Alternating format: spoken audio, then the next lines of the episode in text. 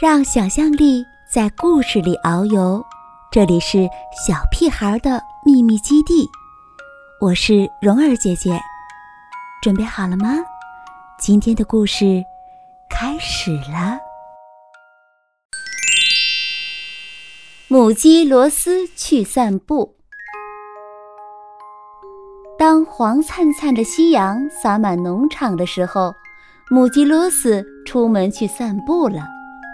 他走过院子，闻着果树上即将成熟的梨子的香味儿，听着路边大树上的小鸟在叽叽喳喳的歌唱，绕过地上放着的一把钉耙，在母鸡的身后，大尾巴狐狸也出门了。当母鸡罗斯悠闲地欣赏着农场风景的时候，大尾巴狐狸“砰”的一下扑上去，想要抓住母鸡罗斯。但是狐狸踩到了那把钉耙，钉耙的木头柄“嗖”的一声传了起来，“哐”的一声打在了狐狸的脑门上。真是想一想都好疼啊！但是狐狸一点声音。都不敢发出来，他生怕母鸡罗斯发现它。母鸡罗斯继续去散步，它绕过池塘，看见绿色的柳条随着风轻轻地摇摆，听着池塘边的青蛙兄弟在呱呱呱地为美丽的蝴蝶表演二重唱。狐狸心想。这一下机会来了，他趁着母鸡罗斯停下来听青蛙兄弟二重唱的时候，砰的一下扑上去，想要抓住母鸡罗斯。但是狐狸掉进了池塘里，把青蛙和蝴蝶都吓跑了，而母鸡罗斯仍然慢慢悠悠地往前走。他越过干草堆，跟正在吃草的山羊和草堆里的两只小老鼠闲聊了一会儿。山羊说：“今年干草的味道比去年的好，吃起来甜甜的。”两只小老鼠说：“嗯，今年的干草特别干燥，躺在里面。”非常舒服。就在母鸡罗斯和朋友们聊天的时候，狐狸又腾的一下朝它扑上去。这一次呀，狐狸很幸运地掉进了软软的干草垛，干草调皮地钻进狐狸的耳朵和鼻孔，让它忍不住打了好几个大喷嚏。跟山羊和小老鼠说再见之后，母鸡罗斯继续去散步。它经过磨坊，看见磨坊顶上的大风车正咕噜噜地转着。磨坊正在磨面粉呢。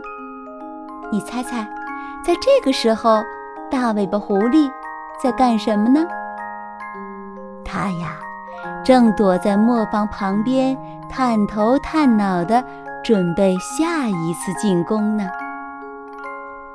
而当他刚刚伸出一只前腿，准备靠近母鸡罗斯时，一整袋面粉从天而降，刚好全部倒在了狐狸的身上。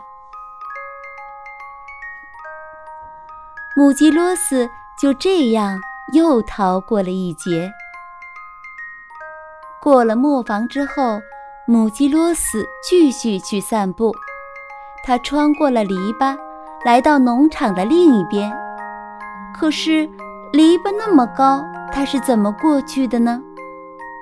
原来呀，长长的一大片篱笆，在中间的地方断开了一个小小的缝，母鸡罗斯轻巧地穿了过去。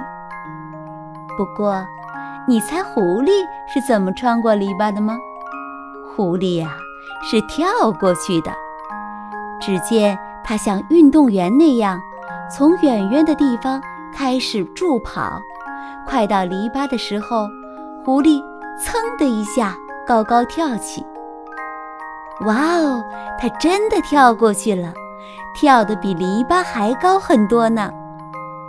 只是，它在落下去的时候，撞上了一辆手推车，手推车咕噜咕噜地朝蜜蜂房冲了过去，而狐狸在手推车上手忙脚乱，什么也做不了，只能眼睁睁地看着蜜蜂房被撞倒，蜜蜂像潮水一样的飞向谷里。狐狸再也忍不住了，它大叫一声，拔腿就跑。哦，救命啊！身后的蜜蜂仍然追着它不放。过会儿啊，母鸡罗斯还继续在散步呢。它从蜜蜂房的底部钻过去，闻到了蜂蜜甜甜的味道，听着蜜蜂们。正在嗡嗡地飞来飞去，最后，在太阳落山之前，母鸡罗斯按时回到家，吃晚饭了。